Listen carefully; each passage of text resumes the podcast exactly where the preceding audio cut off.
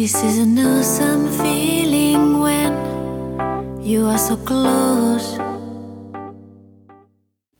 Hallo und herzlich willkommen zum Tacheles Podcast, zu unserem Weihnachtskalender. Heute öffnen wir gemeinsam das zweite Türchen.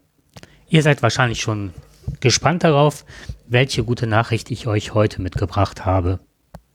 Also der Rhein, darum geht es heute, hat sich trotz der Trockenheit und des Niedrigwassers äh, sich sehr gut erholt. Und das schreibt oder das berichtet der WDR.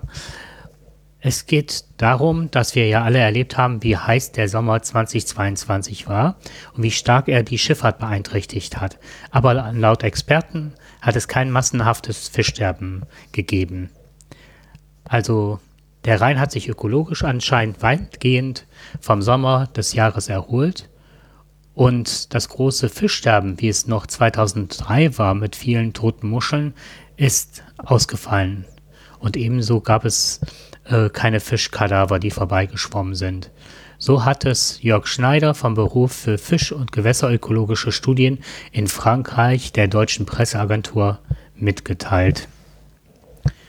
Und wie immer gibt es hierfür auch eine gute Erklärung, eine wissenschaftliche, und zwar gibt es eine Faustformel zum Fischsterben und die besagt, dass das Fischsterben dann einsetzt, wenn 40 Tage hintereinander 25 Grad Wassertemperatur überschritten werden.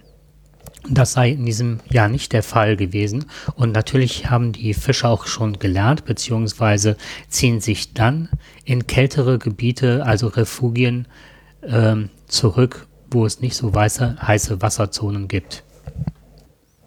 Und Marc Daniel Heinz von der Internationalen Kommission zum Schutz des Rheins in Koblenz sagt, dass wir alle auch viel Glück hatten, dass der September so regenreich war und wir dadurch höhere Pegelstände im Rhein hatten.